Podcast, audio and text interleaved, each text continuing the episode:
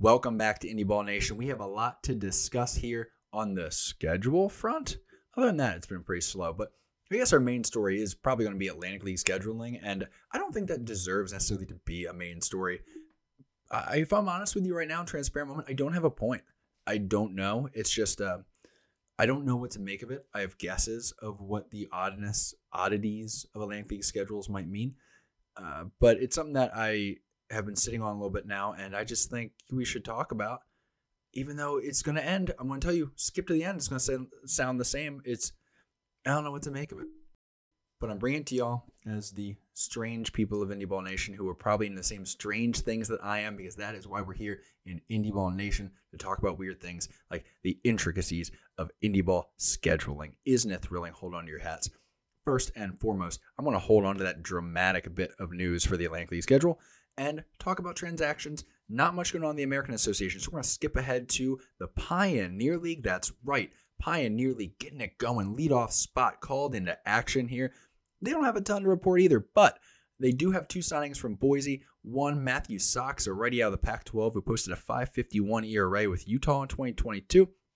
I don't have projections for him yet, but I do like the fact that his name is spelled S O X, Sox, uh, because until high school, uh, and a, a, crushing realization at a lunch table discussion.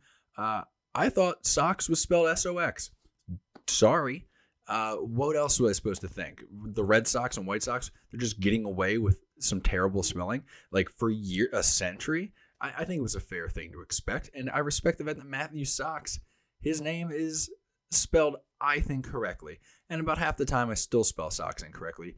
Uh, but luckily, my wife, who used to teach English, is very patient though also very tired. You can't even imagine what she deals with. Moving on, lefty reliever Jordan Chappell was also brought in by Boise. He had a 532 ERA with Division II Minnow State last season, but he did have good peripherals. I actually find him interesting. Projections like him. He could be a mid four guy, even maybe a mid to low four guy, dare I say it. Uh, which it would be a huge contribution from a first year pitcher in the Pioneer League. such a difficult league to pitch in. If he can come in and keep that ERA under five, especially even get it down closer to that mid four range, that's a good contributor out of the bullpen, especially as a lefty. And, you know, he might be seeing some better matchups if he's going against lefties too, so that might help out his numbers as well. Moving out of the Pio to the Atlantic League, Gastonia continues to be the only team publicly announcing transactions at this point. I don't know what the deal is. I don't know why. Again, the theme of the episode is the Atlantic League is weird. Help me. Um, this is why I cover all of indie ball now because the Atlantic League is just exhausting to try to cover solo. Um, I mean, the transaction page is blank, and I like to think, well, maybe they're just not, you know, updating the website, uh, the Atlantic website transaction page. But also, Gastonia is the only team posting transactions on social media. I don't know what to do with that. I really don't. Um, but they've announced, like, I swear to you, like at least half a dozen. I know of a trade. It's very odd. Um, but the the most recent move that they have now made is signing righty reliever Jesus Linares. Uh, he's been in the Rangers system since 2014, peaking in high A last season. He posted 482 there for his career in high A. Um, projections have Linares as a mid to high four ERA arm out of the Gastonia pen. That would not be a bad result for him, uh, especially because he has been sort of backtracking over the last few seasons when it comes to his results. So if he can keep that ERA again under five, that would be big for him if he can really solidify his spot uh, in you know even mid leverage situations for Gastonia. I think he could be a key addition. Um, I mean, he's also a guy who, where if he comes into camp, he gets some good work in, the offseason. He shows up with, you know, some good movements, good spin, some maybe some velo that wasn't quite seen before. Has a good outing or two. He could also be out of Gastonia back into affiliated ball within a week. We see that every year. It seems he's a candidate for that. I'm sure. Um, I will caution his low end projections do dip down toward like the mid five ERA situation, which is not going to get it done for a team that is going to need some good bullpen innings. Uh, this year. I mean, just need it. We've learned that you need it to survive in the Atlantic League. You're going to want a good pen. Uh, finally, into the Frontier League. Uh, it's also a slow weekend in the Frontier. The Evansville Otters released righty Vinny Santoriero. Uh, he had a very minor role with the team over the past two seasons. Might pop back in. I wouldn't be surprised if they are in a pinch. Uh, but yeah, I would. That's that. I don't even have like good numbers. He pitched like two games, I think, last year. So again, it was a slow weekend on the Frontier. Now, Quebec did make a signing. They brought in Abdiel Saldana. Uh, he hasn't pitched much since like 2019 when he was in the Astros system. Projections do like him. And it's fascinating to me. The projections never, the projections, again, I'm the one in the background. I'm the one who like sets up the projection system and keys it in and all that. The projection system does not like guys who have not pitched in a couple years. Projections like them. I don't know. I'm fascinated. I think, you know, we don't know what he even has. He didn't look like he was at his best in 2019. But if he comes in and brings the stuff he can possibly have, he could have a very good year. He could also be a disaster and he could get bounced really quick. I don't know. Maybe it's because Quebec signed him. Maybe it's because I have faith in the projection model. I'm going to bet he does fine. I don't know. I've limited evidence to say that, but usually when a guy has good projections, I'm like he has good projections because of A, B, and C. This one, I don't know, but he projects to be good, and Quebec found him, and that's what Quebec does. So he got to assume Quebec's going to be good, and he'll probably be good with them. So there's your signing for Abdiel Saldana. Saldana, I'll get it, dude. This whole show is just going to devolve into me saying names and struggling. You know it.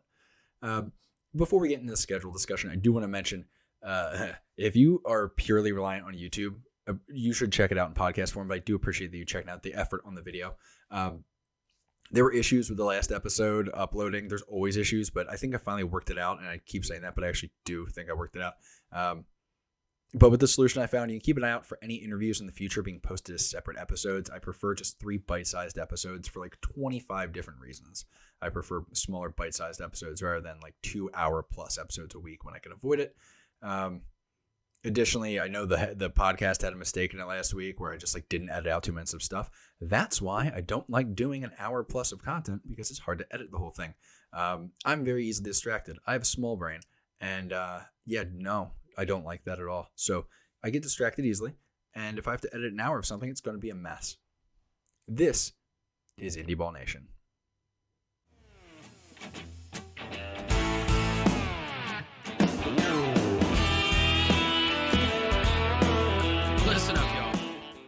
Yeah, I felt like that was probably the right way to just segue into the Indy Ball Nation intro there. Now to our main topic, which is the Atlantic League schedule. I'm going to try to not take too much time obsessing over this because I know there's no point. I'm telling you right now, there's no point to what I'm telling you. I just want to talk about it. So here we are. Every league has scheduling oddities. I know the Pioneer League, you don't even play every team if you're one like on the far ends of that league. It's just too much travel. I think they should be able to play every team. I think it's kind of BS they don't, but they they don't. It is what it is. Uh, there's always going to be the unevenness of you know a weird number of games where you got to play. You know, you'll play one division opponent more than the others. All right, sure. Hopefully, it's like a local rivalry thing you can build up. Whatever. Um, but boy, the it is beyond that what we have going on in the Atlantic League right now.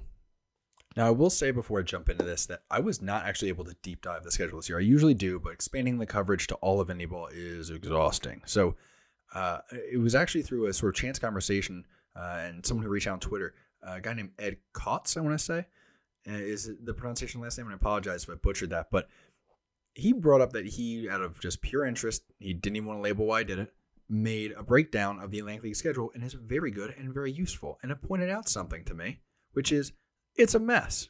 It's a complete mess, and we should talk about it. So it's beyond just the things that we said, the oddities that schedules have. We're looking at matchups that do or don't have a lot of like, you know, games within them. And some of them make sense. York and Lancaster play 21 times. Cool. You're right next to each other. You have a rivalry. It's been established over the course of over a decade. That's good. However, of those 21 games, only six of them are in Lancaster, and all of them are in April. I don't understand. Both teams, it's not like they're taking a long bus trip to each other. Both teams are in you know their own town and then when they play each other they take a bus over play the game and then they go back to where they live.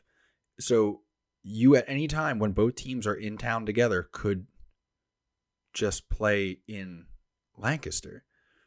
I'm sure lancaster is scrambling for reasons because if you don't know frederick doesn't have an even number of home and away games because of it, their stadium is being used by the keys and they basically had dibs. Uh, but you gotta so i'm assuming it's to even out the total number of home and away games for teams as best as possible. But still like i don't know. There's a lot of that. There's a lot of i get it but also really? Uh, continuing i mean there's some really obvious ones. Like there's a lot of these examples where like york only plays gastonia three times. Gastonia never goes to york. Weird. Um, I'm not going to go into all the instances of weird home and away game splits because follow me here. There are 45 different combinations of teams that can play each other in the Atlantic League. Only six of them have the same number of home and away games divided between the teams. So again, take off Frederick. Take off Frederick completely. That leaves you with 36 matchups, and still only six of them have an even number of home and away games. I don't know how you even end up with a schedule like that. I got theories. My theories say maybe they had the schedule basically built out, and then they realized Frederick had these weird scheduling issues, so they had to build around it, and there were ripple effects, and they just didn't fix the ripple effects. They just fixed the main thing, but that's so weird. I don't know. Again, I don't know. I don't have a point. I'm just telling you, this is some of the weirdest stuff I've seen on any baseball schedule uh, outside of like the little leagues where you just, you know, just throw together whoever's available. Um, like here's one again. Neither High Point nor Southern Maryland go to Lancaster. I can wrap my brain around High Point not going to Lancaster, different divisions. But Southern Maryland and Lancaster are like they were just in the North Division Championship. They are very likely going to be battling for division crown all nine of the games that Lancaster and Southern Maryland play are in Southern Maryland this year. How? How do we do that? Long Island. Now, this is where it starts to get weird. You can put your little tinfoil hat on, which we'll do a whole episode of Conspiracy Indie Ball, I promise. Long Island doesn't travel to Charleston. Long Island doesn't travel to Gastonia. Long Island doesn't travel to Lexington. What? What? those are like three of your longest trips, and you were off the hook completely from doing that for the whole year. All those bus trips are out. In what world is that happening? And they can say, well, we don't want to have super long bus trips. Okay, then stop in Southern Maryland. What are we doing? Well, stop in Charleston. Uh, it makes it stop. If you're going to Charleston, stop in Lancaster, play a series, go to Charleston. If you're going to Lexington, you can stop any of those places along the way that you pass and play in Lexington. It doesn't make sense. Long Island did have the worst schedule of everyone last year, in my opinion. This is still a bit weird. Uh, it just doesn't make any sense to me, man. Um, Gastonia plays 12 games against Long Island. All of them are up on Long Island. What? Why? It doesn't make sense, man. I'm telling you. It's and the annoyance is if we want to bring it full circle, I'll say this. Here's here's the point I'll give it. Um, when there is no communication with the league, like as I mentioned previously with the transactions, there's no communication. It makes you wonder if there's a reason. I like to think it's just the way things worked out and everyone did their best, but it makes you wonder if something is off when there's no communication. Because I talked to four different front offices on the baseball operations side. None of them knew. They all knew it was weird. They all saw their own schedule. Like, oh, okay. None of them knew the full extent of how weird it really was. Um, none of them knew Long Island had such a deal, and that's typical, if I'm honest. It just makes you wonder. Last, I'll bring this point, and I mean, there's all sorts of weird stuff. Southern Maryland never goes to Frederick, which is odd because you feel like if Frederick's trying to sell tickets, it would at least help them out a ton if Southern Maryland came to Frederick. But whatever, I get it. They have a limited schedule they can use, so Frederick's going to have to do what they got to do.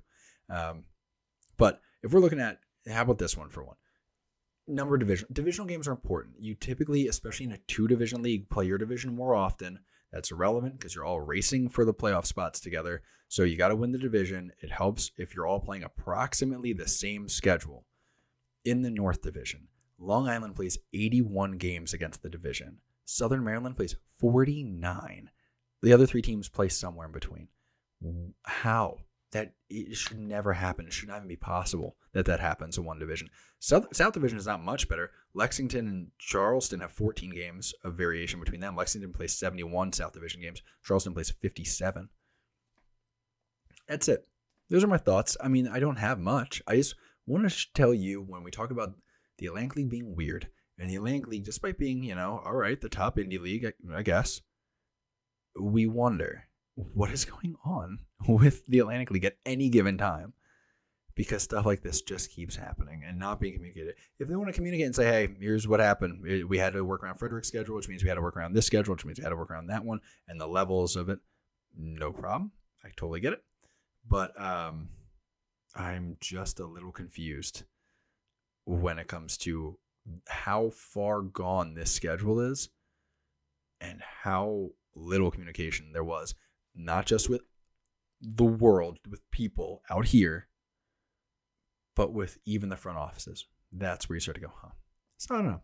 Maybe it's a tinfoil hat thing. Maybe it's just, wow, look at how weird the schedule is. You can take it as you will. If you have thoughts, you can comment, you can reply, you can DM, do whatever, do your thing.